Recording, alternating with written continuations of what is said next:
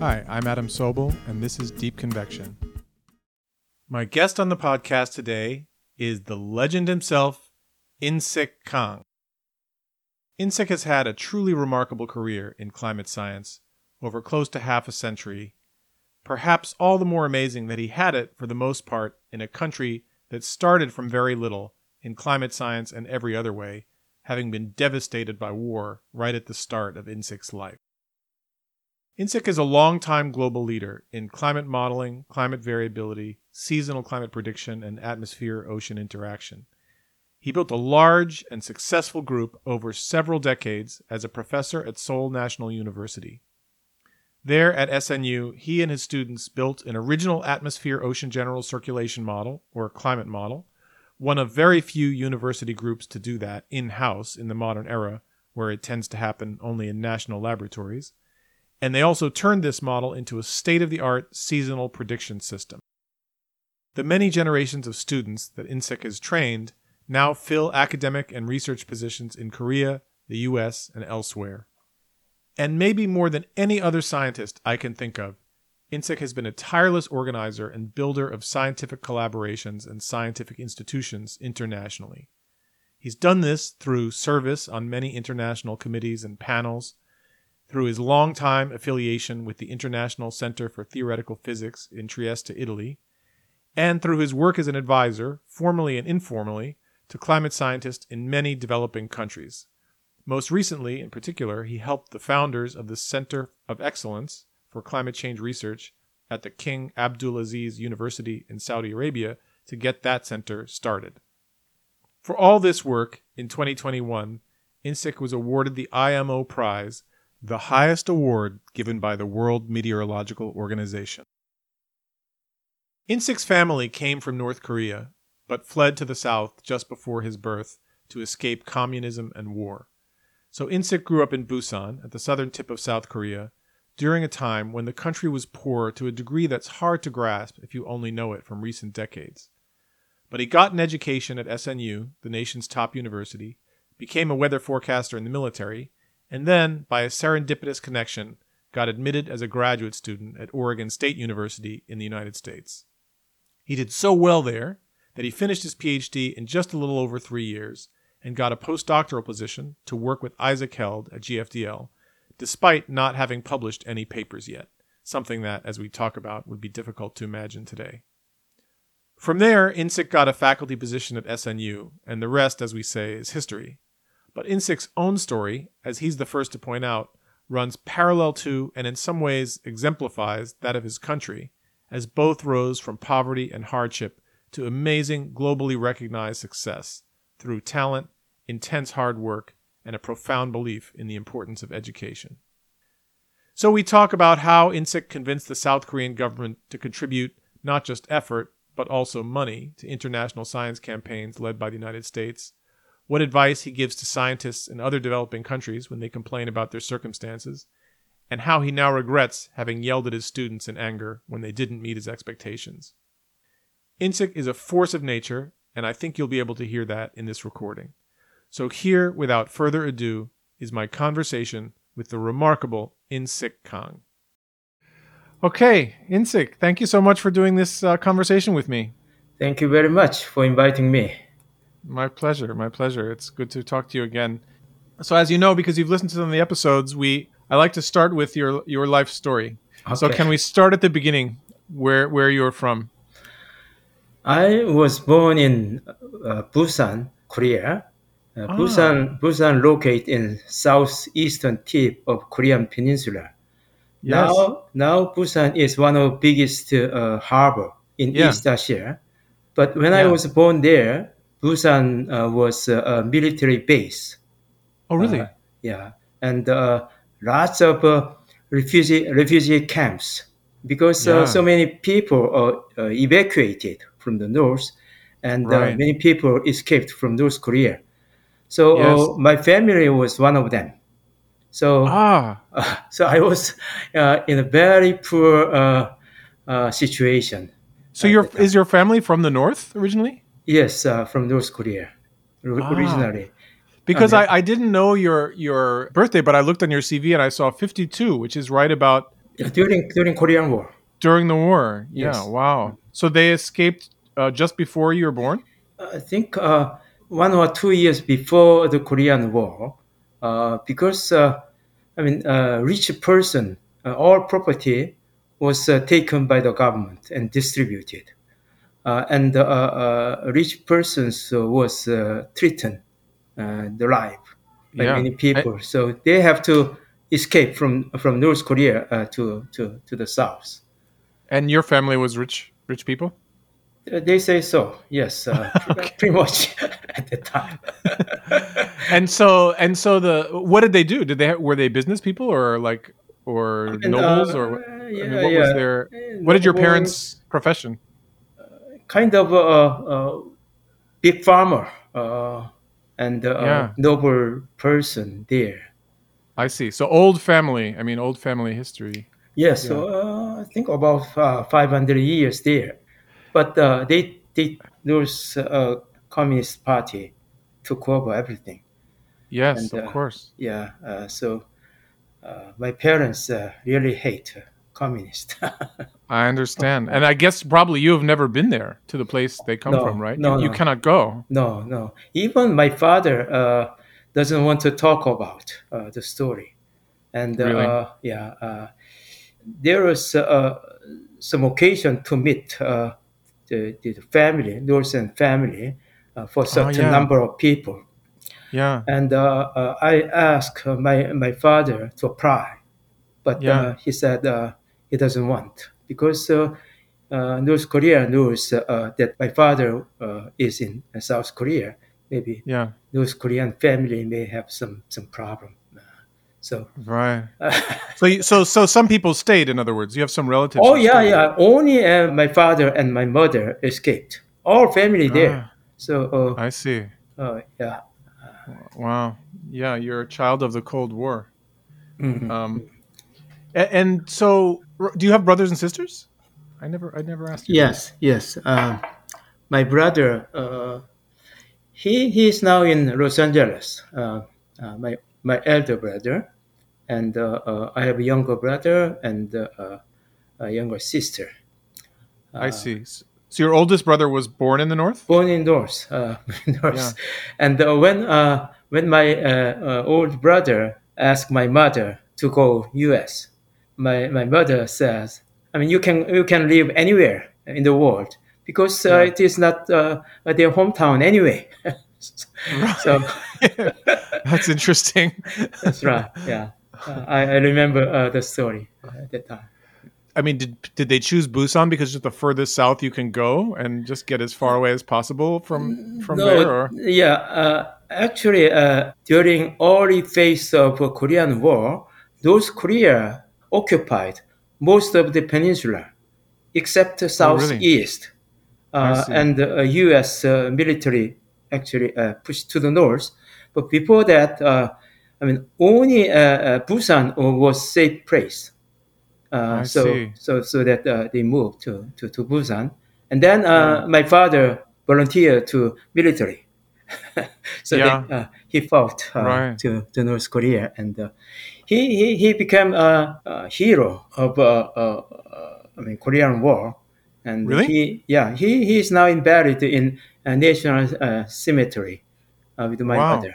Yeah, he did some brave, uh, brave yeah act or something. Yes, Wow. yes, yes. Uh, but my father also doesn't want to talk about Korean War. Obviously, he survived it. From what you're saying, Survived, and uh, he did many good things uh, uh, during war, uh, Hmm. but uh, he doesn't want to talk about. Uh, so I, Yeah. I think I think I heard about. I mean, uh, one or two times in my in my life Yeah. when when he talked uh, about the war with his friend. Uh, Yeah. But he never talked about to me. From what I understand, this is common from veterans of of wars. I mean, people are very traumatized and they don't want to. To talk about it means they have to kind of experience it again, and you That's don't want right. you know, That's right. don't want to do Yeah. that. That's Yeah. right. Yeah. And I, of course, I've been to Busan once because you invited me to a conference there. And I Oh, remember yeah, the- I, I- I remember the fish market. Was that there back then? The huge fish market, many blocks, uh, impressive outdoor fish market. Was that already there in the old days? Uh, I don't know. Uh, I, don't, I don't have any memory uh, with Busan uh, during my younger period. But now Busan is really international city and big city Yeah. and uh, very well developed. Kind of the second biggest. Second biggest, second yeah. biggest, one of the largest harbor in uh, East Asia. I think uh, second or third. Uh, I mean, uh, maybe uh, 20 years ago, Busan was number one uh, harbor, Wow. and then uh, Shanghai actually took over uh, uh, I the- see. The, the, the first place. And I mean, tell me a little bit about growing up in Korea after the war. I mean, I guess the war ended by the time you were young, right? Yes, yes. But yes. but during your life, I mean, Korea went from being this poor country that had been, of course, South Korea. I'm talking about went from being poor country, very very badly um, harmed by the war, yeah. to now you know such a successful, wealthy uh, country. So I I want to hear about like when you were young, how it was because it must have been very different. Yeah, I think uh, uh, you cannot, you you can uh, never imagine uh, how uh, poor uh, in Korea during my uh, younger period. We uh, survived uh, with uh, U.S. aid mostly, Mm. and uh, I mean Sunday, I I mean my friends, of course uh, myself as well. Uh, we went to church. You know why? Oh yeah. Uh, No, the why? reason is, uh, I mean, they, they give milk, they give Uh-huh. chocolate, so that Yeah. uh, we, we went to church uh, uh, to to have some food. Uh, Wow. And uh, during, uh, I remember uh, in age around ten, uh, uh, my teacher taught that Korea is poorest country in the world. At that Wow. time, uh, GDP was less than uh, 100. Phil- Philippines was about 10 times uh, richer than uh, Wow. Korea at the time. Wow. But uh, I think education was the uh, main uh, force uh, to develop uh, Korean society overall. Uh, education was uh, so strong uh, at that time. I mean, uh, my mother actually uh, pushed my family, uh, Yeah. myself. They spent all of uh, their money uh, to, to the educa- education. So uh, uh, even though uh, everybody was poor, uh, and of course uh, my family were also uh, poor, my mother hired private tutor Mm. to teach me. Korea was uh, in very poor situation, but uh, they had a hope to be uh, better uh, with Yeah. education. And uh, uh, I think leadership is also important. Uh, Mm. Korea, uh, I mean, in, in 1961, uh, student revolution uh, happened, and one year Yeah. later, military took over the government, and they Mm. pushed development, and with some dictatorship, uh, President Park, and Mm. uh, many people uh, uh, didn't like. Uh, Yeah. Of course, uh, myself uh, at that time I hate military government, but now Yeah. uh, I'm respecting them, uh, their their achievement. I changed my mind. but uh, I think Korea was a lucky country. Uh, usually, a military government uh, didn't do uh, for uh, the, uh, the the nation. Uh, usually uh, work for for themselves. But uh, uh, President Park uh, actually uh, did for the nation. And uh, at that time, uh, I was a student leader to demonstrate, Really? yeah, against the military government. But uh, I changed my mind uh, these days. Uh, I, I think uh, that was the essential uh, key uh, point uh, to drive Well, uh, that's interesting. I mean, there there's a few things about your story that are interesting. I mean, the the emphasis on education is, I wonder that must have somehow been there before the war, right? I mean, maybe it's so strong now. I mean, I you know I don't I didn't know anybody Korean when I was young, but now knowing people of my children's generation and your children's generation who are slightly older than mine, Mhm. you know what I've heard about from them about the education system in Korea, it's taken so seriously compared to the United States. I mean, people work so hard, you know, to get into Seoul National University, right? Going to the extra school late at night and all these things, which American kids don't do, you know. So that I, I, you know, that must have come from somewhere because it's it's really uh, uh, remarkable. and a little bit intimidating. I mean, from the point of view, American point of view. I mean, I you know I think my kids would have a hard time. Our kids would have a hard time in that in that system, but but it leads to this tremendous respect for academic achievement and academic institutions, which in the United States I don't think we have. People don't really value you know uh, it as much. But the other thing is the church. I wonder, you know, the, in the United States at least, Korean people seem to me very religious, very Christian. If you go That's to a right. Korean neighborhood, you know, in New Jersey, you see so many churches. That's right. And I wonder, like, did that come? Did that just start after the war, or was it there before? The uh, strong Christian uh, faith. I think after war, after war, uh, Christianity uh, Uh, after war, because uh, most of Korean people benefited from from church because yeah. of U.S. aid. Uh, I think yeah. that was uh, the base. But Korean people spiritually uh, is a pretty religious uh, people. Uh, you, you, mentioned about education. Historically, yeah. Korea for last 500 years, last King dynasty, yeah. Lee dynasty, their emphasis was education and uh, mm. the uh, honest. So uh, they don't respect the rich. right, right. But but they, uh, they respect uh, the culture and the education and uh, so that even a king in, in Korea for last 500 years, they cannot be rich. they are pretty modest people. Uh, so uh, I think uh, historically education has been important for yeah. many many centuries. So, how did you get started in science? When did that come from? When you were young or later? That's an interesting story. Uh, I mean, somebody asked me, uh, "What is your motivation to be a scientist, particularly yeah. uh, meteorology?" It is a really a long story, but in short, I was uh, very much motivated uh, during my uh, military service. Mm. I mean, in my younger period, in twenties, I really hmm. hated military government. Yeah. But but uh, we have to go to military anyway, because yeah. uh, it is mandatory. Uh, so I uh, I entered uh, Air Forces after graduation. Air Forces as weather officer. So so up to that point, you weren't interested in science particularly. Actually, I don't know. Uh, probably not. I, I hoped. I hoped to be a scholar. I hoped, but I never imagined that I have capability to be. So uh, probably uh, sometime I wanted to be teacher, but mm. I never imagined uh, the scientist.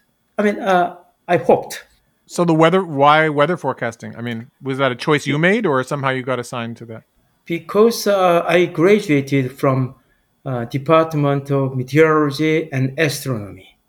Oh, in which was this in, in Seoul? In, in Seoul, in Seoul National University. Uh, oh, so how so how did you choose that uh, field in the first place? That uh, department, uh, the, the cut line was low compared to, to other other department.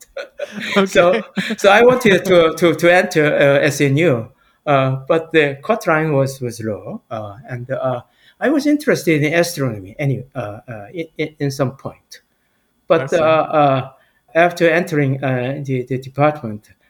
I, I, think astronomy uh, is difficult uh, for me and uh, probably very poor. So, yeah. so, so I decided to, to choose meteorology. And uh, actually, at that time, uh, the department uh, was not too important for future future life because after SNU graduation, everybody will be hired by the company and no matter yeah. uh, uh, department it is. Because at that time, I mean, Korea mm. was in a very strong development phase, so that uh, right. uh, I can go to to any company. So this is uh, like seventies now. Seventies, or uh, yeah, mid seventies. During that that period, university period, we. I mean, SNU always demonstrate against government. Then the government shut down the university so hmm. that uh, half of the uh, academic period was shut down because of mm. uh, government shutdown. So that I mean, university education was very poor. I didn't learn anything. and uh, after uh, graduation, I decided to to go to uh, Air Forces as weather forecaster because uh, uh, I wanted to be an official, not private. so that so that I took examination and I became official you, in Air You Force. could get a higher rank by yes, being uh, a forecaster. Yeah, I see. Yeah, yeah, uh, like uh, lieutenant, second lieutenant, and yeah, yeah. officer. later, yeah, yeah, officer, and become captain.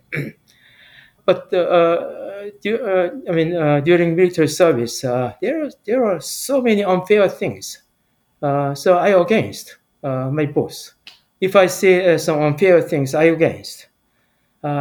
I mean, that was not possible in military, right? Uh, uh, but but I never I never obey things. Uh, so I I transferred to to another base. Yeah. So uh, and, and uh, in another ways, I thought about my future life. Yeah. Uh, and I, I was really serious about my future life because I didn't like the military people and military government but military, uh, uh, I mean, uh, controls everything. So that hmm. I, I have to think about my survival for, for, for the Yeah. future.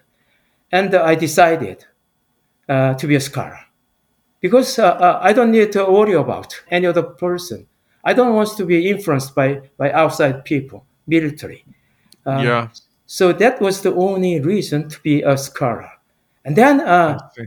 actually, I studied a lot really hard, even in uh, military uh, uh, service. But as you know, in, during military service, people doesn't study. I mean, just enjoy life there. But I was only person who really study military, meteorology. Just inde- I mean, just independently. You just have some books or independently. something. Yes, Yeah, yeah. by myself, self-running.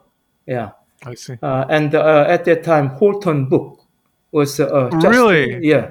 So that uh, I studied the Holton book by myself. I completed. Jim Holton, uh, Dynamical Meteorology, whatever, classic uh, textbook of our field. Yes, yes. Uh, for six months, I finished. Okay. So that uh, uh, I mean, uh, I mean, my meteorology knowledge becomes uh, better, and uh, nobody can compete with my knowledge uh, in in uh, weather forecasting group. And I uh, I was transferred to Central Weather Forecasting Office. so even though you're like insubordinate and giving a attitude to your superiors, you're you're so good at the science that they decided That's to right. uh, to promote you in some way. That's right. That's right. Uh, and my boss uh, uh, really uh, liked me. Uh, Okay. Was right. So, so this is a different boss than before. Oh, yeah, that's right. a very different boss. And uh, uh, he, he, he really wants to develop some forecasting tool. And uh, he asked me to make a book, forecasters uh, guiding book, whatever. So, so I made it in, in, in one year. And I uh, actually I made uh, several books based on uh, some other books, the Japanese books and uh, I mean U.S. forecasting books, and, and by collecting those materials, I made a book uh, for forecasters. Several I books. see. I mean, you published them, or they're like training material for Yeah, the training material in in, in military. Uh, I never published. Uh, I see. Yeah. so that uh, I I had uh, full confidence about meteorology because people uh, people listen me at that time. yeah. So, so uh, after uh, finishing my uh, military duty uh, for four and a half years, I decided to go to U.S. to have education. My motivation was uh, just for my survival. Did you know anybody else who had done this, or I mean, was it an obvious No. thing to do? I mean, Going to U.S. was difficult because Yeah. our education was uh, very poor, but I was very lucky. Uh, I mean, uh, it is obvious there's uh, no no teacher in meteorology in Korea, so that I have to go to. I see. U.S. or Japan.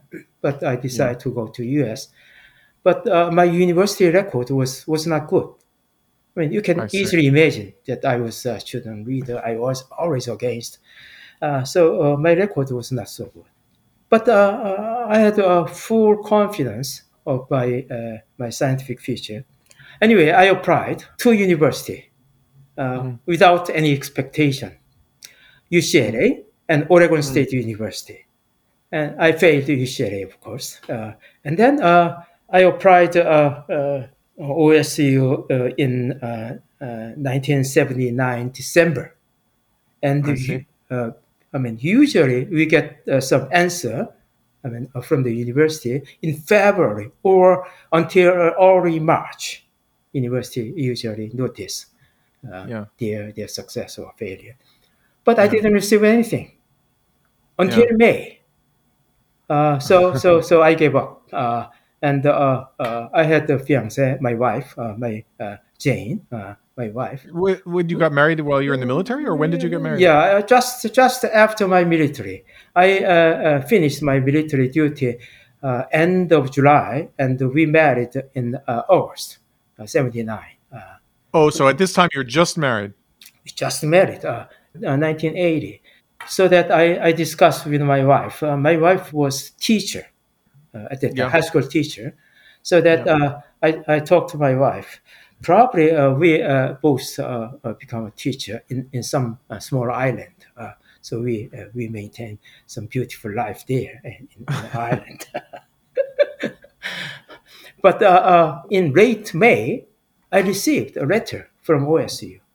I mean, after reading the letter, I was really surprised. They even provide a scholarship. Yes. Uh, I was uh, really, really uh, uh, uh, uh, surprised. I always uh, hundred percent give up, but uh, I received the letter. Uh, I mean, uh, admission letter uh, from OSU. Uh, you know the reason why I got the, uh, uh, uh, such a lucky uh, letter? Because at that time, Korean professor uh, was there, Jong Woo Kim. Ah. Uh, Ah.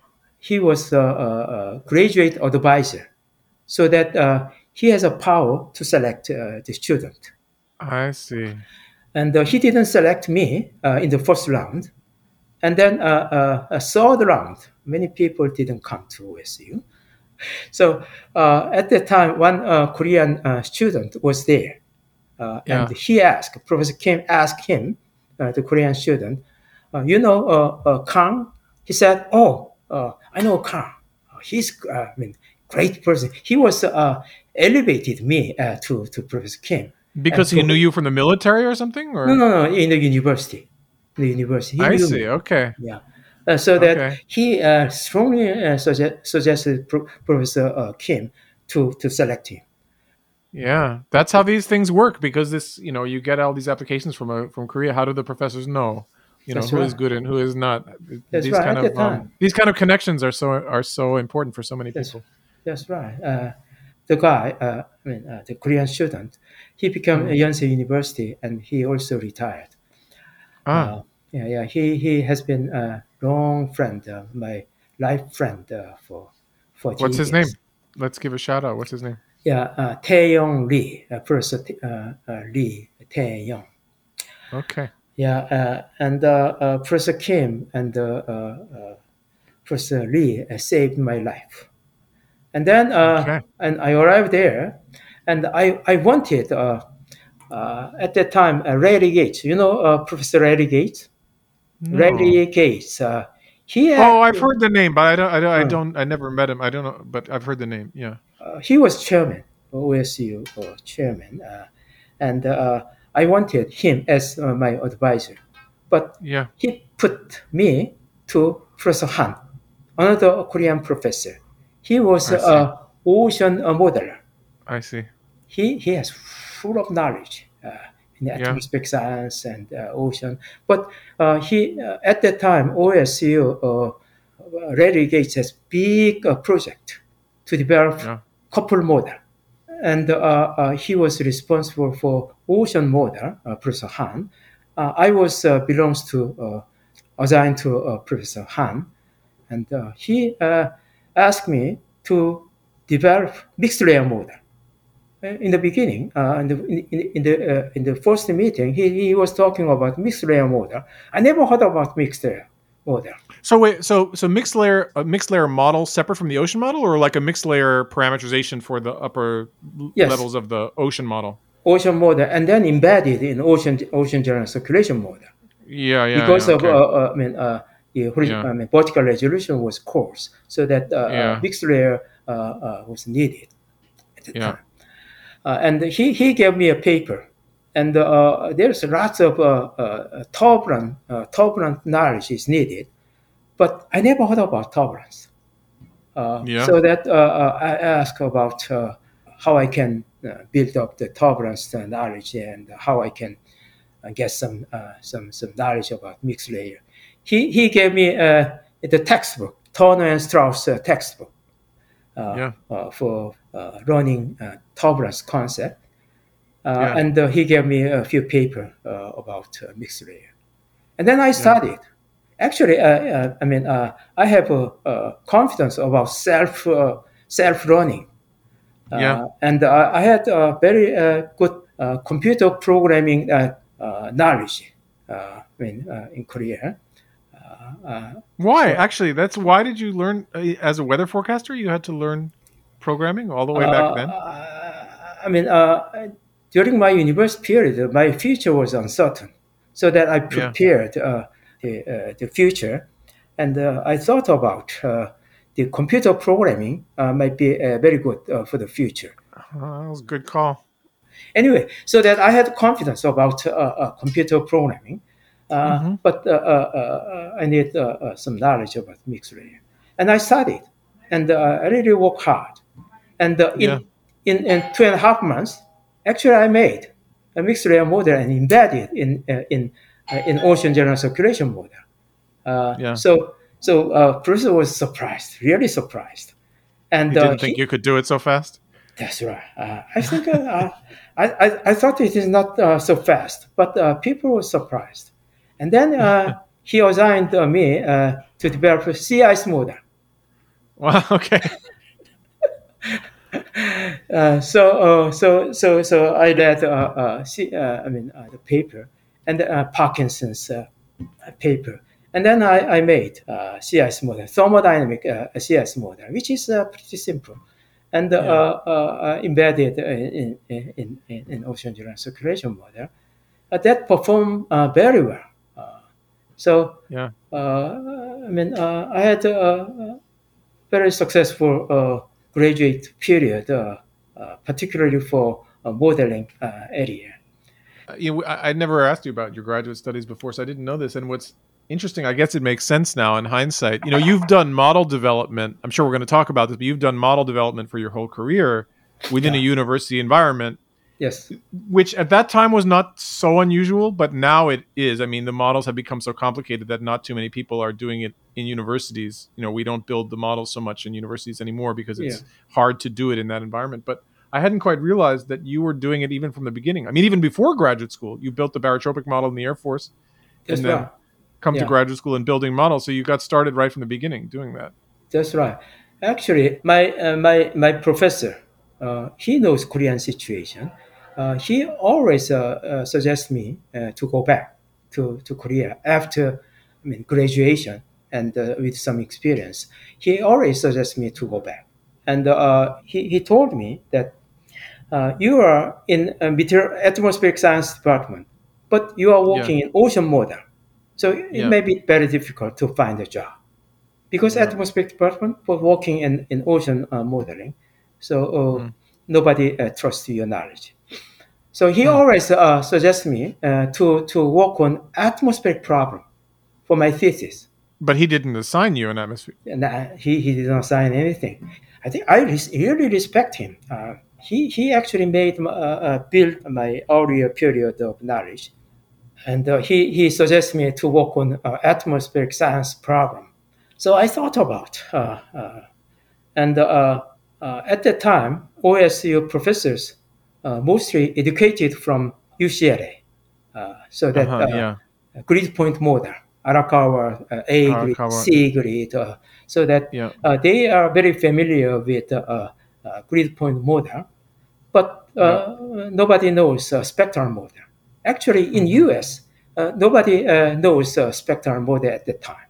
Uh, Europe, Europeans, right. few European people, and Australia Right. They they developed the spectrum model at the time. Right. Bourke, uh, right? He yeah, was Bourke. Australian, right? Yeah. Yes. Actually, Bourke, uh, Bourke's model, uh, GFDL took uh, Bourke's uh, spectrum model, uh, and then uh, they developed their own model. Uh, so I read the box, actually, the, the, his chapter, and I was interested in. I, I intended to develop spectral model by myself Uh, just to be, I mean, just you just had this idea. Why don't I do a spectral model since it's not popular yet in the U.S.? It's a be a comp- uh, alternative to the grid point models that had come out of UCLA. I mean, that's that, right. I mean, that's right. This that's the main reason uh, because uh, I, I, like to challenge some uh, something that other person doesn't know. So maybe we should explain a little bit. Maybe we should explain a little bit. I mean, sometimes that we explain things, sometimes we don't on this podcast. But the grid point model is you're representing the atmosphere, you know, the temperature, the pressure, the wind by values at specific points on a grid. And Akio Arakawa was a professor at UCLA who had developed the best method, still in use. I mean, the stuff he developed for solving the equations that way on the computer. And then the spectral method is you represent it by waves instead of representing it as the as the. It's a little abstract, but it's based on Fourier analysis in math. It's it's instead of representing it by points on a grid, you represent the the field by waves of different wavelengths. And so that was the spectral method, and it's also still used uh, but that's interesting because I think by the a little bit later, the U.S. model had a few spectral models not too long after that. So you were at the beginning of that. Of yeah, that. At that time, at that time, I think yeah. uh, GFDL just adopted a spectral model, but uh, uh there is no uh, specialist in U.S. But uh, I think I developed very fastly. I decided that was Christmas period, my second year Christmas period so that nobody work uh, and nobody, no assignment. Uh, so uh, I decided to, to, to work uh, during Christmas and New Year period and uh, mm-hmm. dedicate uh, to develop the spectral model. I'm very good for computer programming. so yeah. I mean, I, there is an equation and computer programming was, was not too difficult for me. And Actually, uh, I uh, made a, a, spectral model based on uh, I mean, wave-wave uh, interaction. Anyway, uh, I mean, first my my attempt for one month was wrong. Uh, it it yeah. didn't work for me. I knew that a different method newly published, so that I adopted that that method, and then I developed the model. I think I, I took about one and a half months to complete. Wow. Well, that's very fast. Very fast. Uh, I mean, uh, uh I cannot imagine uh, uh these days. and then uh, with some forcing parameterization, convective parameterization, very simple convective parameterization, proportional to mm. upper upward motion, and very simple mm. parameterization, like Ed, Ed Schneider did. Mm. Some convective parameterization for his uh, PhD thesis. And then uh, it was working. Mm-hmm. And uh, I produced some results. And then I brought the results to my professor in March. Yeah. No, in March. Yeah. And he was surprised. Yeah. Uh, and, yeah, and, I, and I, told, uh, I told I told my professor I probably can finish. I uh, probably graduate. So he said, "How you can um, graduate without thesis?" I said, uh, I already did uh, uh, my PhD work and I showed the results. he was surprised. Oh, you can finish. So after one year, English writing, English writing was so difficult to me. So I took yeah. about one year and I finished. Uh, that was the story. Uh, Wait, so so so how many years from beginning to end to do the PhD? A uh, little more than three years. So wow. that that was history in OSU. Very, very fast. Yeah. Very fast. Very fast. and uh, during my uh, development phase of the uh, uh spectral model, there is uh, many things uh, that I have to solve. So that I, I, I, wrote a letter to some some specialist in Europe, and even I think I even sent a letter to Bourke. There is no no email at that time. at that time, I sent a letter to Bourke and Machenhauer and uh, uh, Brian Hoskins and uh, several people. To get a job, you mean?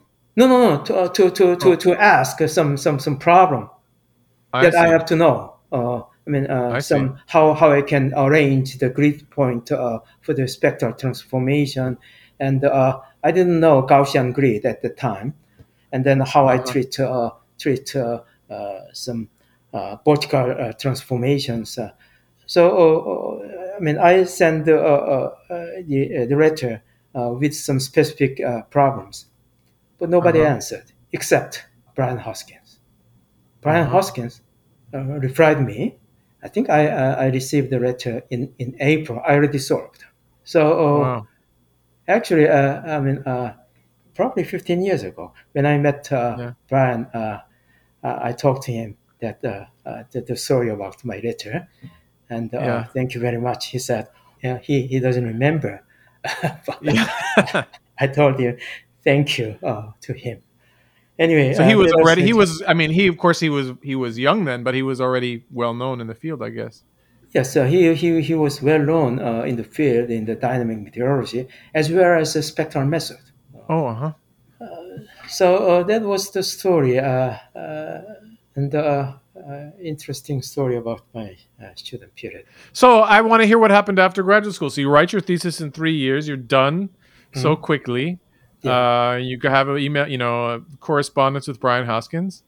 So you know what happened after that. I mean, uh, my case is very lucky, and uh, I didn't make any publication at that time. No publication. But mm-hmm. I wanted to make a presentation in a, uh, AMS conference.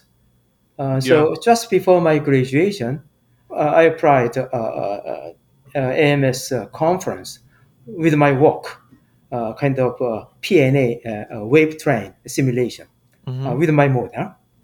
And Pacific North American pattern, yeah. Yeah, Pacific PNA. North PNA pattern associated with El Nino. Yeah. Oh, okay. Already. So this is early '80s, right? Early '80s. Yes. So this uh, was a very new thing that and the ENSO mm, teleconnection through PNA. No. No, that was yes. Uh, I mean, uh, in a sense, uh, it is new. But I was uh, fascinated uh, the teleconnection, the world teleconnection. So yes, yes. I was really interested in teleconnection. Yes. But yes. the the theory was already very much, I mean, appeared like uh, Brian Hoskins, wave train, uh, stationary and, uh, wave theory, stationary yeah. wave theory, and uh, Simmons et al. Uh, some mm-hmm. Uh, regional barotropic instability theory. Oh, yeah. So, so I mean, it becomes popular. Yeah. But I showed the the teleconnection pattern with my own model, and I mean, I was selected as not poster, but presentation. I was actually uh, the the, uh, the plenary session in the first session, the mm-hmm. third speaker, all uh, great persons uh, session. Huh? Wow. I was I was there. Uh, wow. And uh, Tim Barnett was the chairman, and he introduced mm-hmm. me, Dr. Insik Kang. But I thought, oh, I'm not a doctor.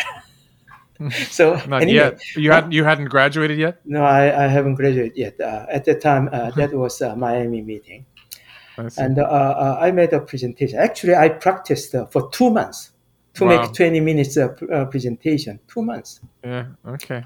Uh, and actually, I mean, I did. I finished and returned to my seat, and people, I mean, beside me, told me, "Oh, great talk." Oh, I was very happy. Wow and then yeah. and then and then uh, uh, the, the, the, the break uh, many person came to me okay. peter webster and uh, uh krishnamurti actually uh, uh-huh. we, i talk with them i mean great persons and peter yeah. webster actually offered a job wow so there i got i got i think i got two offer there uh-huh.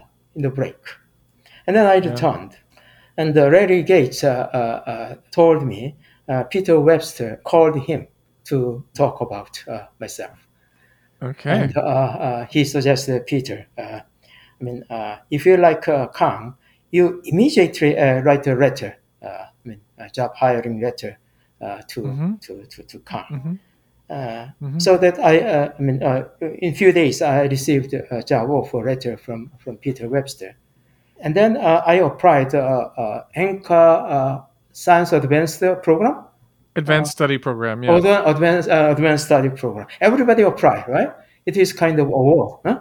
Postdoc yeah, postdoc award. program at NCAR, yeah. Yeah. and then I applied uh, GFDL uh, as well. Uh, mm-hmm. And I got job offer simultaneously in Friday. I got two letters. job offer wow. from NCAR and job offer from GFDL. Okay. I was really, really uh, uh, happy but surprised. I never thought yeah. about myself uh, uh, uh so good, uh, but uh, I got a job. And then next week, I got a letter from Isaac Held. Yeah. Um, that that is unusual, right? Isaac doesn't do or send letter to, I mean, potential postdoc. But I received uh, uh, Isaac's letter, and I brought all these uh, job offer and uh, letters to Larry Gates uh, and yeah. asked where I uh, should go. I just want to understand one thing. So you get you had already had the offer from GFDL, but it maybe it didn't say who you're going to work with. Mm-hmm. So then Isaac sent you his own letter, kind of to say, "I hope you'll come or work with me" or something like that. Okay, that's right. And so then That's you right. take the big pile of letters and you go to Randy Gates' office and you say, "Which one should I do?" Yes. Uh, uh, so I, I thought uh, I should go to NCAR uh, advanced uh, took advanced study program because it is a kind of award. Yeah. And uh, OSU PhD graduate never received uh, NCAR advanced study program offer. So I was the first person. Really. but Larry wow. Gates, suge- yeah, Larry Gates suggested me to go to GFDL because of Isaac. At the time, Isaac was uh, very young, mm. early 30s. Yeah, this is mid 80s, right? The, this is 1980. 84, 1984. Yeah. Larry Gates uh, suggests me uh, to work with uh, uh Isaac uh, because Isaac is mm-hmm. a rising star. So that uh, yeah. I, I, I, go to GFDL. so that was, yeah. I mean, good choice, right? Yeah, I'd like sure. to mention one thing about yes. uh, uh, uh, my situation. I don't think that kind of thing happen uh, these days uh, for student, because at that time I had no publication. Just uh, I made my model, and I got yeah. very strong recommendation letter. But yeah, they trust me on yeah. my achievement. I don't think it it can be possible these days. Yeah, the students have to publish now. Yeah yeah, publication. Uh, yeah, yeah. Uh, I'd like to mention uh, this thing uh, with my experience uh, uh, when I went to GFDL, Princeton. Suki Manabe was a boss mm-hmm. of a climate dynamics group. He's head of the climate dynamics group, and Isaac was yeah. in the group. yeah. And uh, Suki Manabe told me about his young period. He said uh, he didn't mm-hmm. publish uh, any any paper for his younger period uh, in GFDL uh, for five mm. years, no publication. Mm. But uh, mm. Supported him to develop I mean, GFDL model, and he dedicated uh, yeah. and to develop a yeah. model with, yeah. with, with his uh, strong support. And then after five years, no publication for for many years. And then he uh, published uh, really uh, great papers. I think yeah. Uh, uh, we need such kind of education and the system like that maybe needed. Yeah, yeah. And now he has a Nobel Prize. Yeah, he, is, he has Nobel Prize last year. Yeah. How do you think about the situation yeah, it's much more competitive, much more competitive now, and uh, you know, there's a lot of bean counting, and um, it's uh, the field is different. I mean, the world is different, and the field is different. Yeah, every you know the. And this isn't even the really old days. I mean, this is the '80s already, so it's not even the the really beginning days of the field. But it, yeah, it's changed tremendously. It would be very hard to. Well, I guess when Manabe was not writing his papers, that was probably in the '60s, right? That was probably earlier he was telling you about the past already then. But now it's the students have to publish a whole bunch of papers, you know, while they're still students, and it's it's very different. It's not as easy, right? The funding is more difficult to get. The institutions are much more bureaucratic. There's many more people in the field. It's a different different environment. I mean, by the by my time already, it was not like that anymore. I mean, I got, went to grad school in the '90s. It wasn't. Um, it wasn't like it is today yet, but I think we still publish papers. In my time, some of my friends didn't. We didn't really have to publish a lot of papers before we graduated. Sometimes people would write their thesis and almost just mm. be submitting the paper then. And even that, I mean, now, yeah, you couldn't do that if you want to survive in the field. I don't think. Be much more difficult. Yeah. Uh, yeah. So, what did you work yes. on at GFDL? What did you work on with Isaac? I, I, I continuously uh, worked on uh, the teleconnection, uh, PNA teleconnections. Uh, one uh, very interesting uh, memory with Isaac. when I arrived there, mm. he suggested me two subjects. Mm-hmm. One is a kind of teleconnection with barotropic model, and the other was mm-hmm. tropical thermodynamic equilibrium study that uh, uh, David Neelin did. At that time, David Neelin was a graduate student there. I see. You were there at the same time as David. Okay. Yeah, I chose a barotropic model. And one week later, he gave me uh, the barotropic model by uh, taking out uh, some routines from GFDL uh, model. He just took a barotropic part of the model and he made uh, and he gave me uh, the model to me in, in one week. Mm-hmm. I was surprised. I mean, uh, I usually I usually thought that professor uh, never do that. Uh, ask, oh, student, you do it. But he did. He he, he made uh, by himself. He always do by himself. I was really amazed. Mm-hmm. his performance as well as yeah. his his attitude as a professor for uh, even though I uh, I went back after I went back to, to Korea, I actually try to maintain my own work, like Isaac. I mean, for my uh, younger period. So yeah, uh, uh, yeah, I did, uh, and I made a few papers with Isaac. Yeah, yeah, yeah. So, and you were there how many years in GFDL? probably less than two years. Less than two years.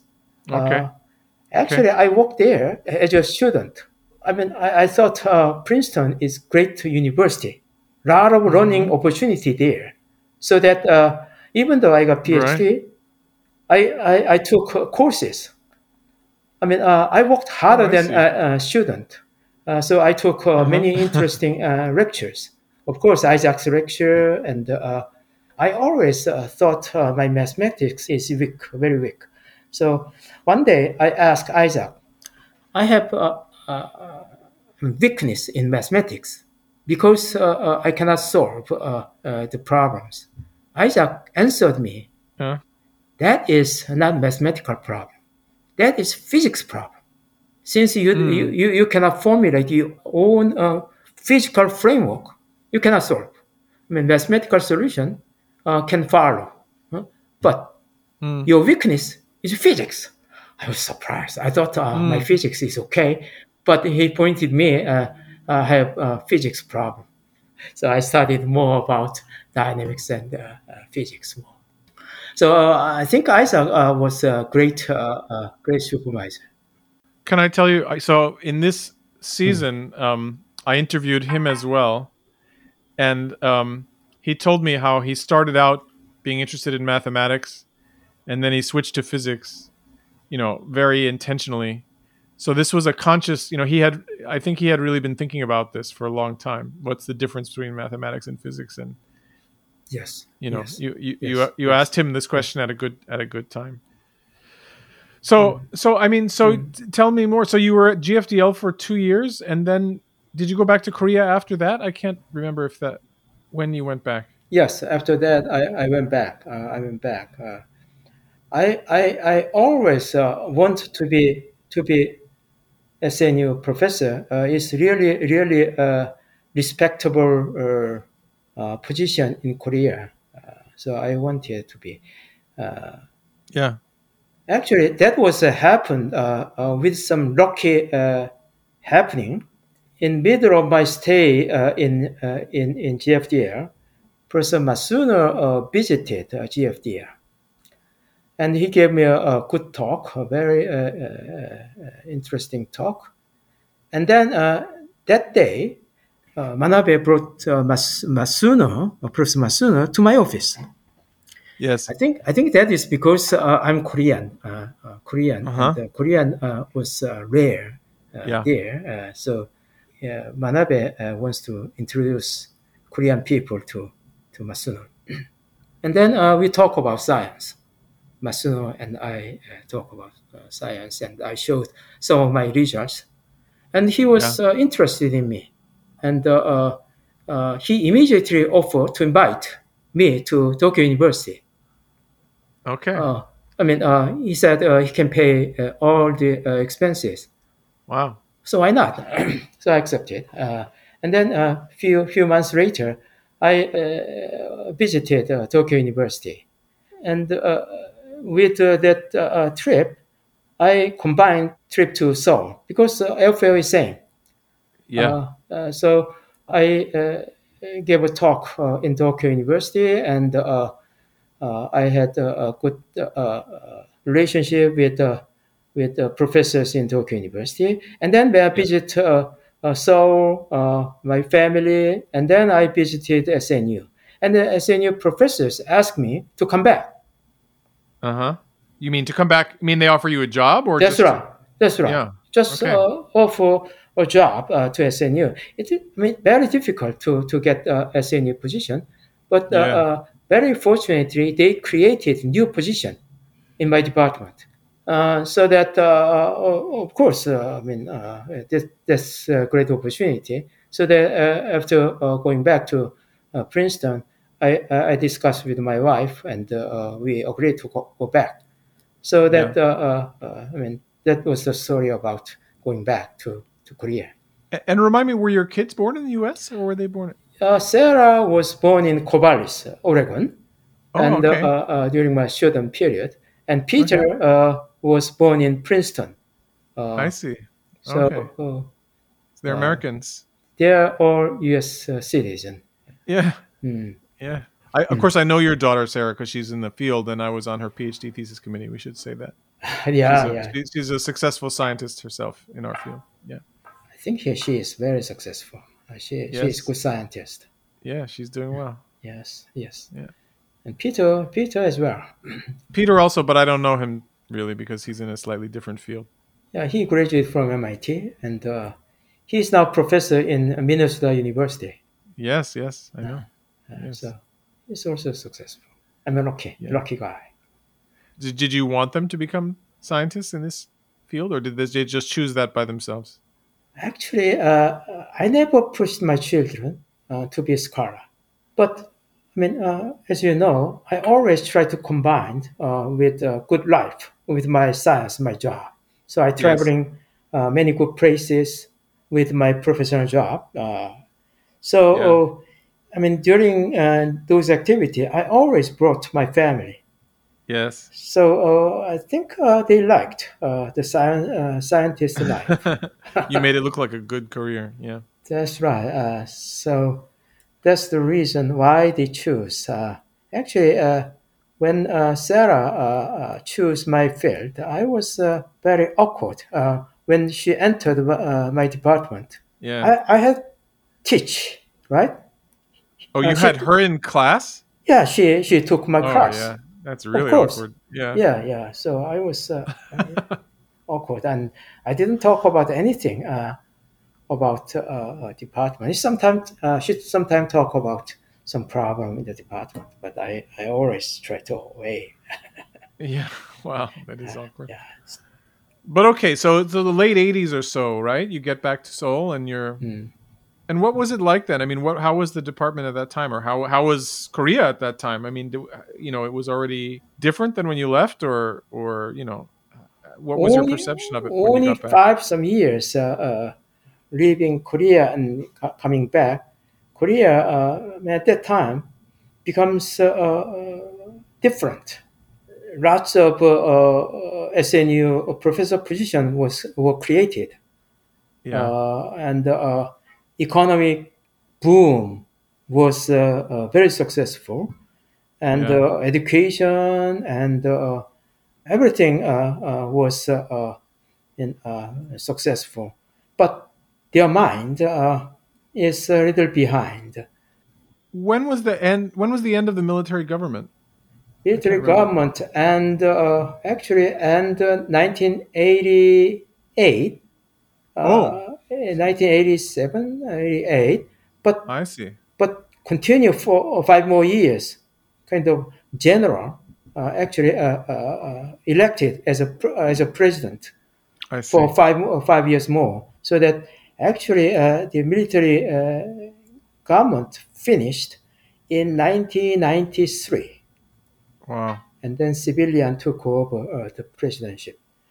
Anyway, at the time when I uh, went back to Korea, there was lots of uh, student demonstration.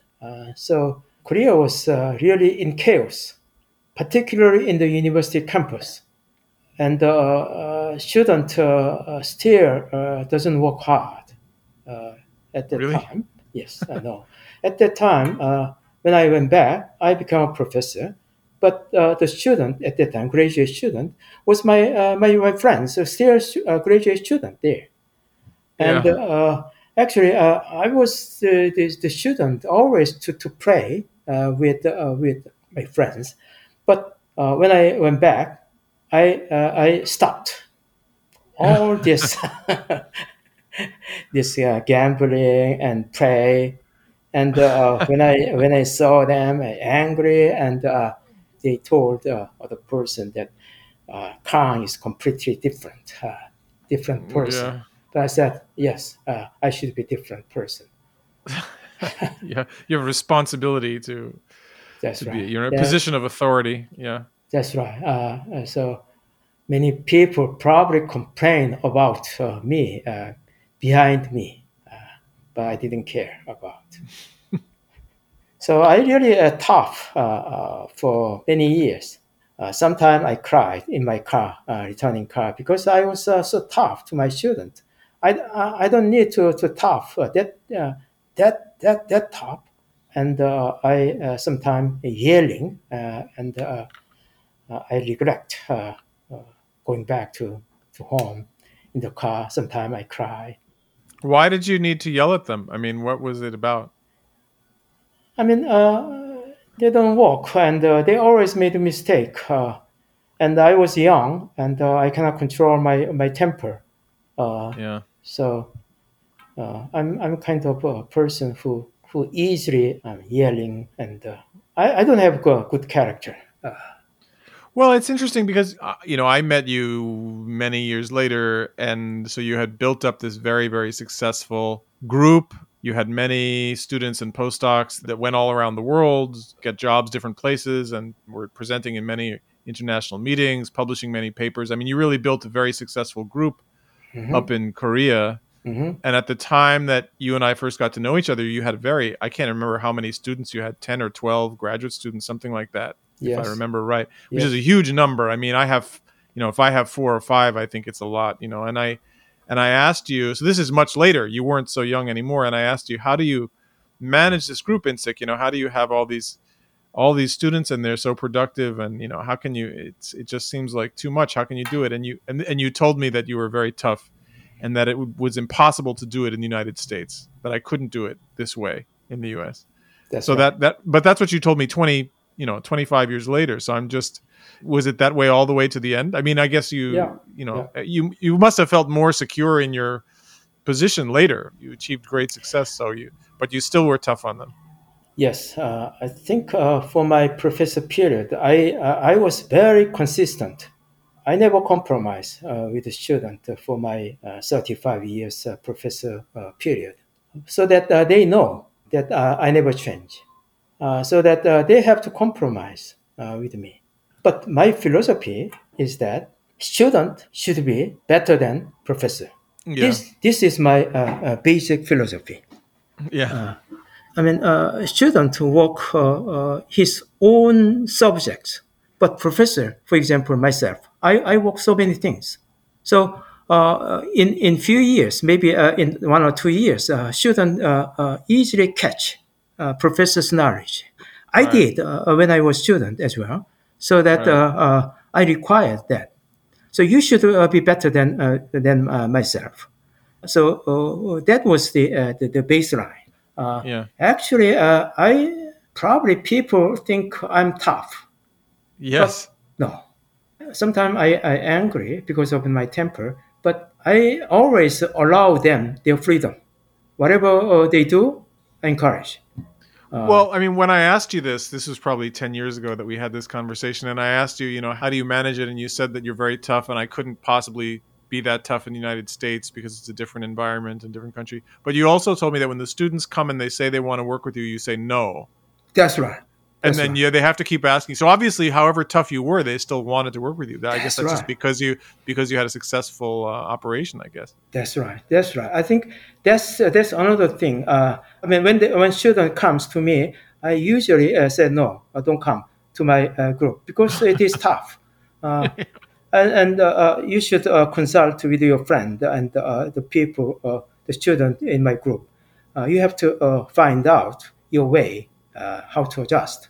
So uh, all the student, uh, my student, uh, actually, I mean, choose my group by themselves. I mean, failure or success depend on them. So there are a lot of failure as well.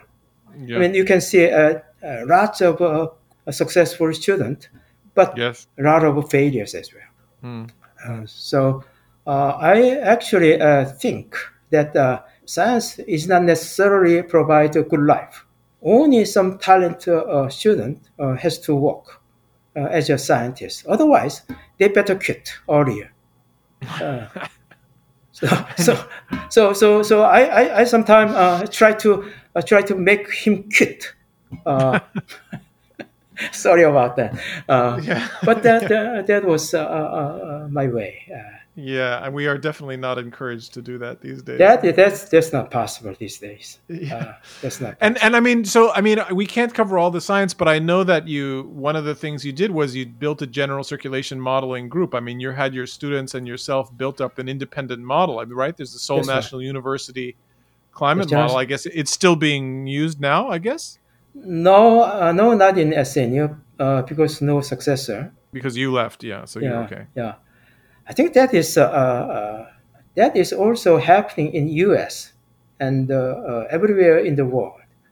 Mm. Because, for example, UCLA, there yeah. is no successor after Professor Arakawa, and yeah. probably Chicago and many university but I think uh, uh, I, think modeling is uh, one of essential element for climate uh, research. So that yeah. I think uh, we need an education system for climate modeling, particularly in US. Yeah, it's difficult because the models have become.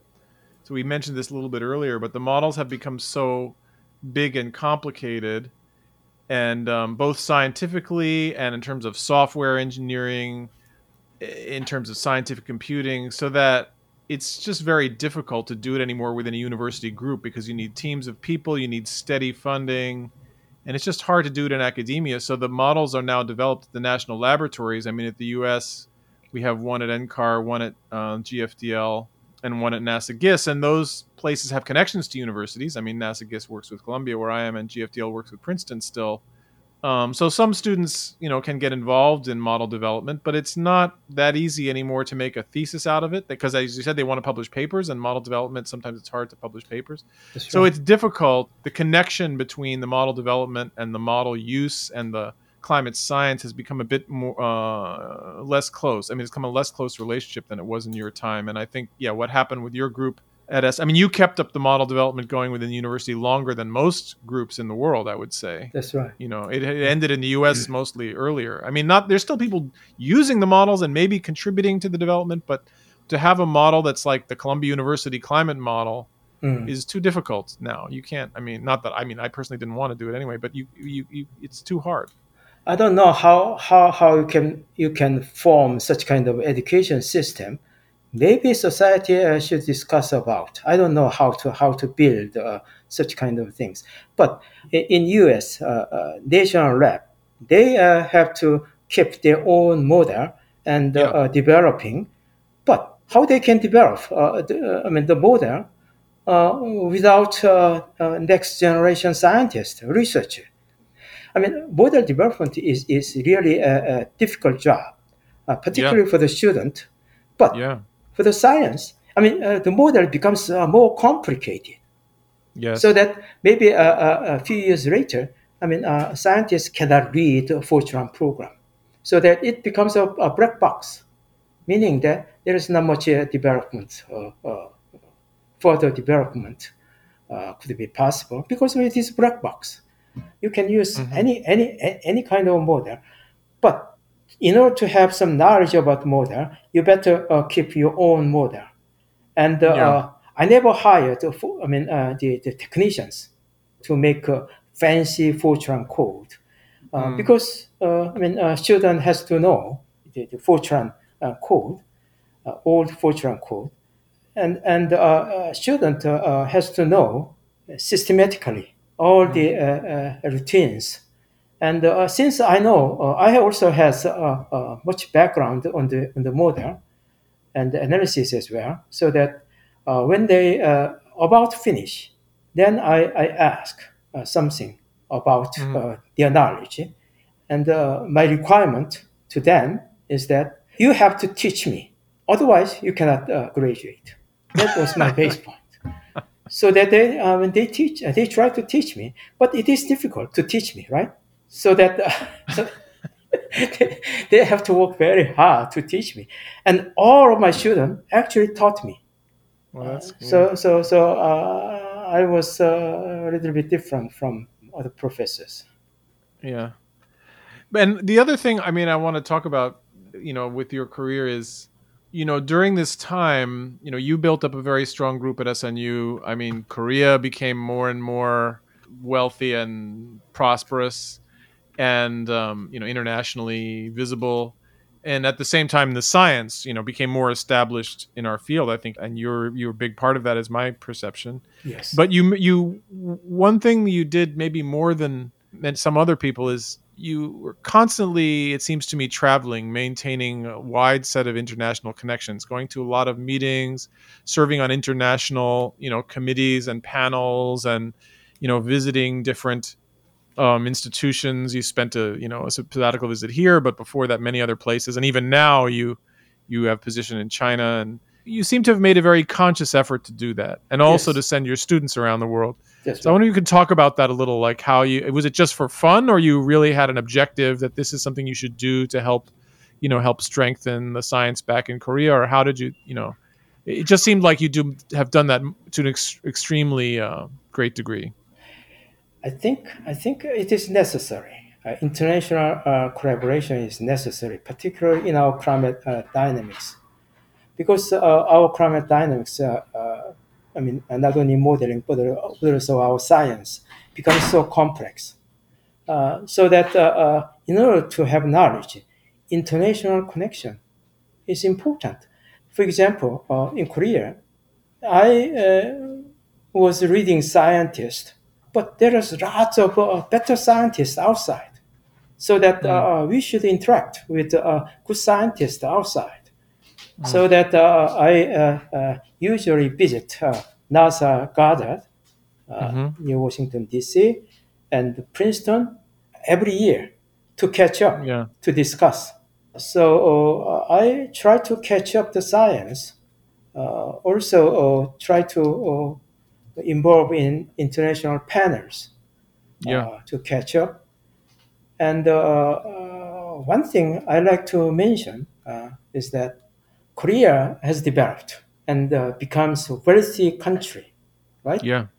And uh, I like to contribute to international community uh, with uh, Korean resources. I mean, I always remember that I was uh, benefited from U.S. and uh, other big countries, even during a younger period. As I said, I survived with U.S. aid uh, and uh, my education was provided by U.S. So that uh, I see. I think my perspective was somewhat different when I went back to Korea. Mm. I hmm. mean, in in in 1980s, uh, Korea was a still developing uh, country, but yeah. I thought we have to we have to contribute to international community, and mm. uh, TOGA was set up at the time, and TOGA TAO Array was, uh, was building to make a regular observation in Pacific, tropical Pacific. And yeah. uh, NOAA OGP asked me to involve in mm. uh, TOGA TAO with uh, Korean, uh, some Korean resources. Mm-hmm. So that uh, I met a high level uh, person in Uh, Ministry of Science and Technology, and uh, I, right. I, I demonstrate the value of international community. And mm, mm, now mm. we have to go pay back to international community with our mm. with our resources. I mean, at hmm. that time, I mean that was a strange strange concept. Always they beg to get some aid or I see some support. But I said no. We we have to uh, contribute to, to international community. And uh, uh, the Ministry of Science and Technology, high level person, uh, suggests me that's a very fresh and good idea. And meet with Korean Meteorological Administrator to make the project. So that I made a project. And uh, yeah. I actually I actually sent money to OGP, no OGP, wow. 100k. Uh, wow. At the time, it was big money uh, in Korea, uh, yeah. really big money, and uh, OGP was uh, very much appreciated. So likewise, in 90, late 1990s, KMA, Korean Meteorological Administration, established supercomputer, and then and then five years later, they, they established a very big uh, supercomputer center, uh, which mm-hmm. was, uh, I think at the time, the supercomputer was bigger than uh, ECMWF computer, really big. But not, not much people uh, used uh, uh, the supercomputer because Korea was was becomes a, a wealthy country and uh, they spend mm-hmm. a lot of money to, for the research and for mm-hmm. the uh, computer. Mm-hmm.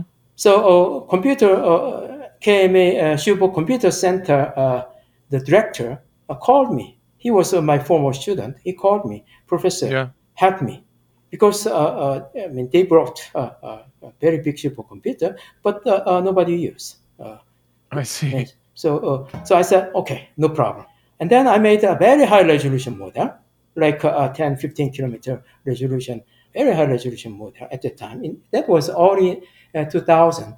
And then I mm-hmm. made a chronometrical run. And then I made uh, so many uh, runs. Mm-hmm. And I showed that to international community. I, I don't, I didn't make much publication, but I, I showed mm-hmm. uh, my high resolution simulation in NASA and many uh, modeling community. And mm-hmm. uh, that influenced uh, the high resolution model development. So yeah. actually, I contributed for, uh, with my Korean resources to international community.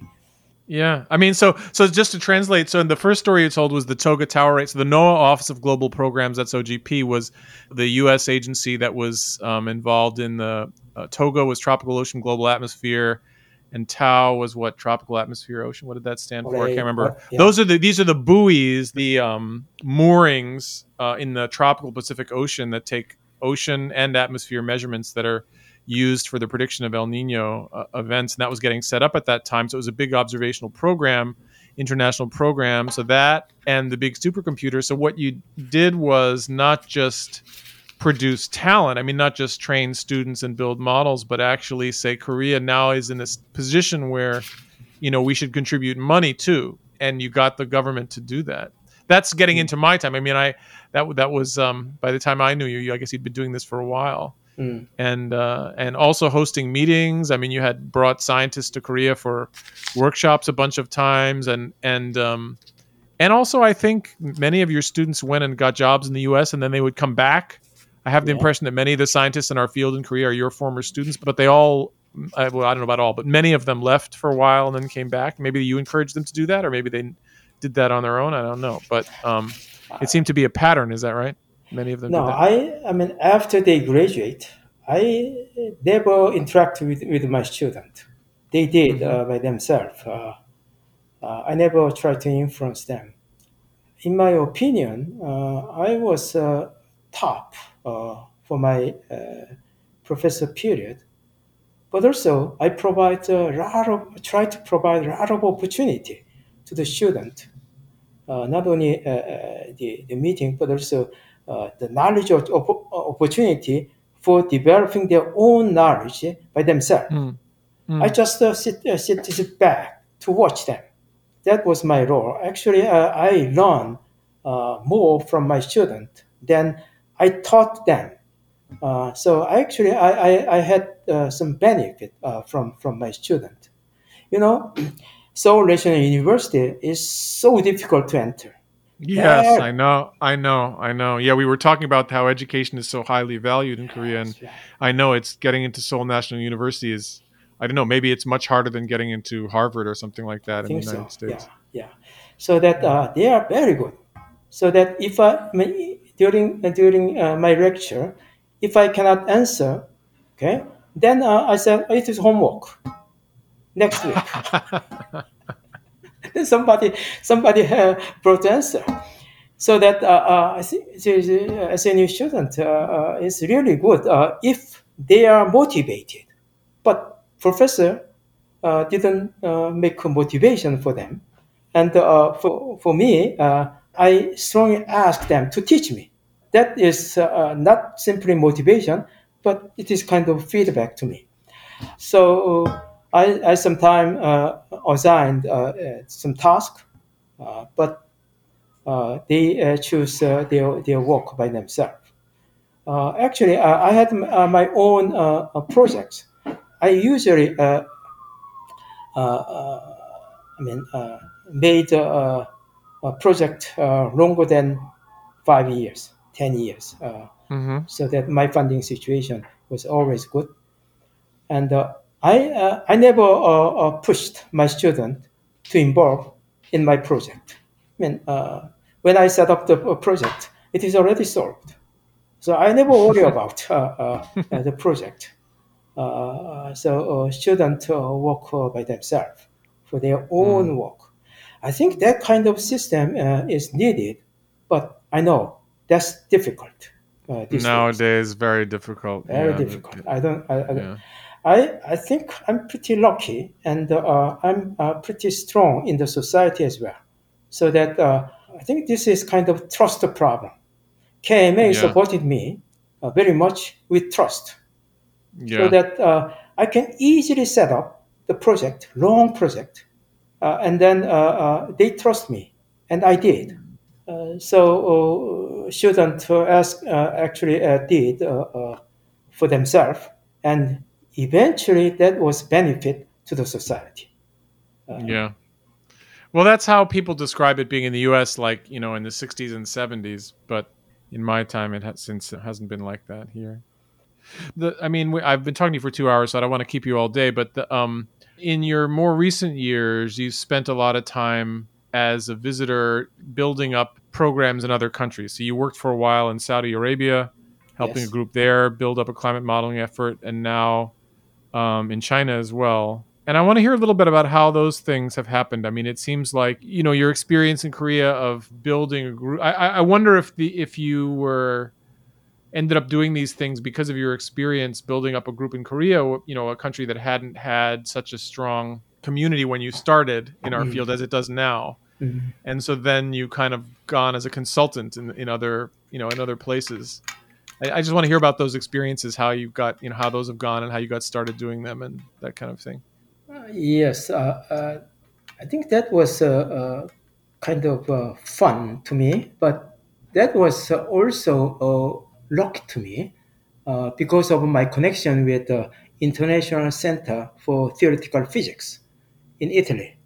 Shukla set up the program in late 1980 and uh, uh, Shukla selected three associates from developing country, and uh, Shukla selected three, one from India, Goswami, mm-hmm. and mm-hmm. one from Asia, myself, and mm-hmm. one from South America, I forgot the name.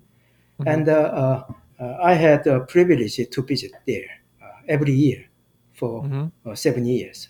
Uh, so uh, that was a connection with ICTP and uh, I see the, the program uh, was was not well set up at that time.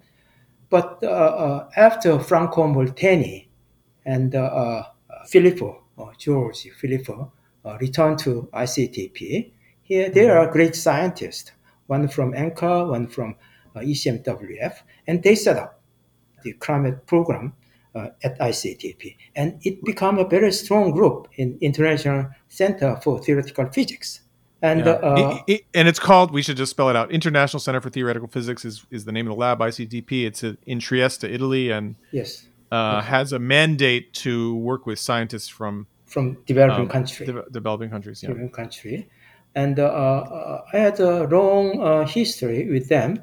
And I mean, when I go somewhere, I always try to contribute.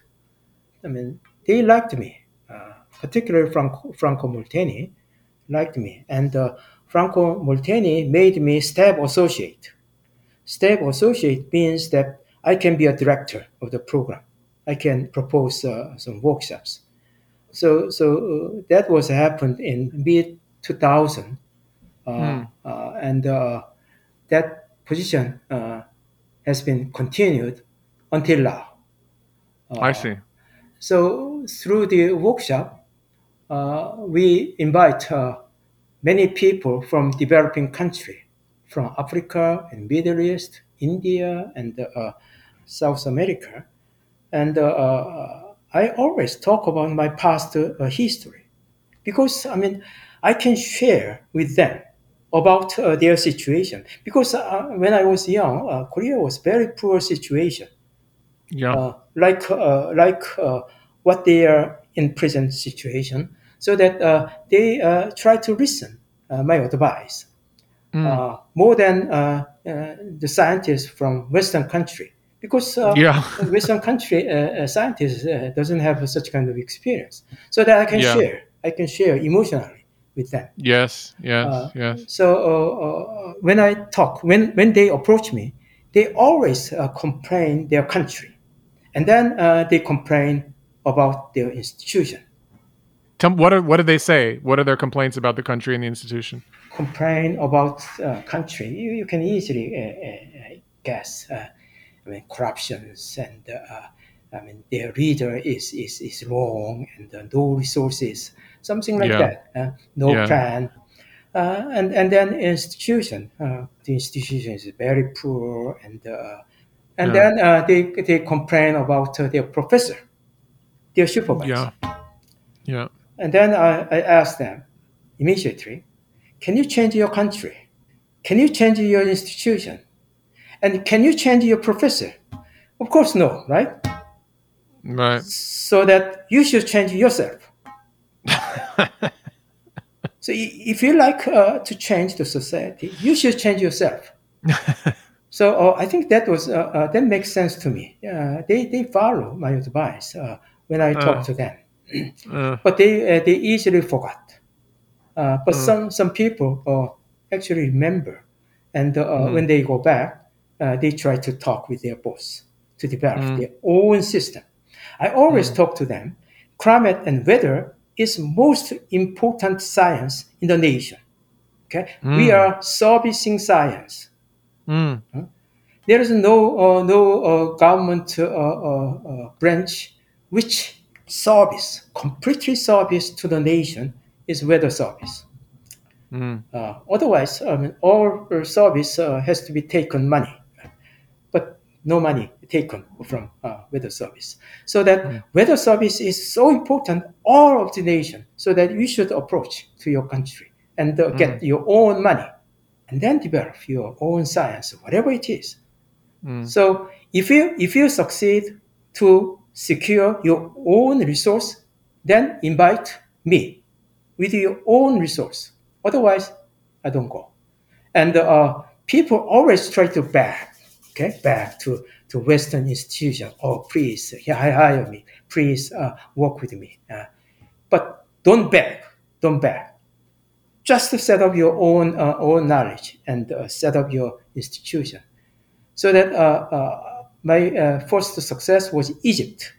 So I, I set up Cairo Center in I think mid 2000, and then I mean Cairo Center, Climate Center it was kind of failure because uh, because uh, they don't know how to get uh, more money. Uh, uh, and then and then a few years later, I met a Saudian guy, uh, Mansour, and yes. at that time he just graduated from UK, and he said, "Oh, Saudi doesn't listen climate change."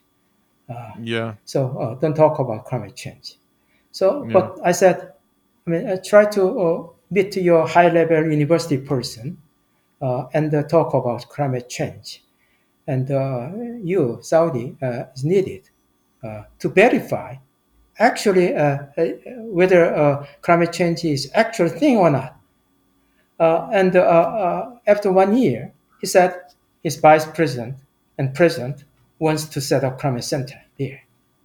Yeah. And then he, he got uh, uh, a lot of money uh, from the university, and the vice president and dean visited SNU, and we, we have MOU and then uh, uh, he, he, he set up uh, the center and hired many people from Pakistan and from Egypt and yeah. and Saudi. And he was very successful because they have money. Yeah. Yeah. And I think he is a pretty strong man. And I mean, he has his own motivation to, to develop. But I think he's a great person. Uh, yeah. Uh, yeah. I mean, uh, for uh, the uh, Climate Society in Saudi Arabia. And then yeah. I also contribute to India as well. And uh, so the story was because of my younger period of story, actually kind of emotional uh, sharing with uh, uh, developing country scientists. Mm-hmm. so, so I actually I I, I did many things with uh, scientists from developing country. Uh, you know, Osman, Osman Senegal, uh, from yes, from yes. from there, from I think he's also successful. I, I invited him to Saudi. Yes. And I also invited him to, to Italy. Did he come? Yes, yes, he can. He can. Uh, you know that I've interviewed him this season as well. Really? Yes. Yeah, I will release it. I, I, will release it soon. Yeah, he's the head of the weather. He's head of the weather service. He's the first person I ever interviewed who's head of the weather service in any country. You must have met him when he you were here, I guess. That's right. Yeah? That's right. I yeah. met him. I yeah, met he, him here. He was a student at that time. Yeah, more or less. Yeah. Yes. Yes. Uh, yes. He's uh, kind of successful. African Very successful. Scientist. Well, I mean, it's more than uh, two hours, but is there anything else you wanted to talk about that we didn't cover? Are there any other things you wanted to discuss? One thing uh, that I uh, want uh, to talk about to climate scientists. Yeah. Uh, when I married uh, with my wife, uh, yeah. Jane, in 1980, yeah. mm. I mean, her, her dream was a world round trip. Yeah. Mm-hmm. And I committed that I can I can do that. Mm-hmm as a, a, climate scientist because I mean climate science uh, has to know uh, climate all over the world. Uh, yes. So uh, so uh, actually I kept my promise to my wife. Yeah. so I, I think it is really fun Uh, for uh, climate scientists to do climate uh, research with the international community. I strongly yeah. encourage it with friends uh, from international community. But I mean, the, the, so it's interesting. So yeah, the travel is a great aspect of it. But some of us now are feeling that we should not fly so much because we are telling the world that we have a carbon problem, and yet we're on airplanes all the time.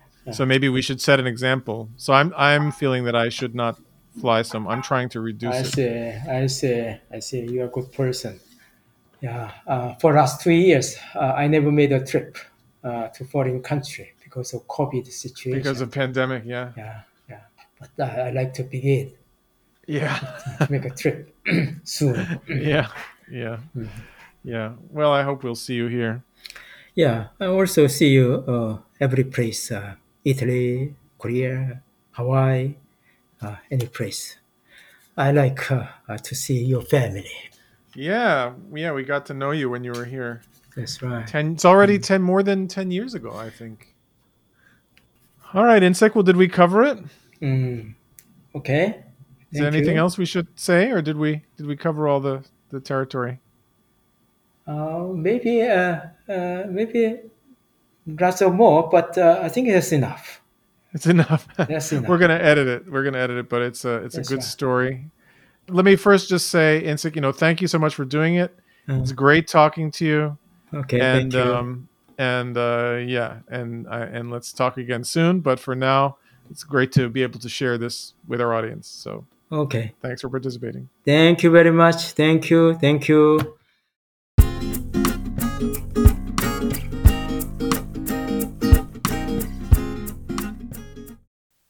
All right. If you can't change your government and you can't change your institution and you can't change your boss, why don't you change yourself? That's hard advice to hear, and I myself am still struggling with it. But you can see why Insik Kang is a force of nature, like I told you. And I'm so happy I could bring you this conversation with him. My co creator and creative director is Melanie Bielli. Our editing and audio post production are by Duotone Audio Group, where our editor and post producer is Stefan Wiener and our audio engineer is Livia Wicks. My creative consultant and spiritual advisor is Minnie Jardine, and our original music is by Eli Sobel. I'm Adam Sobel. This is Deep Convection.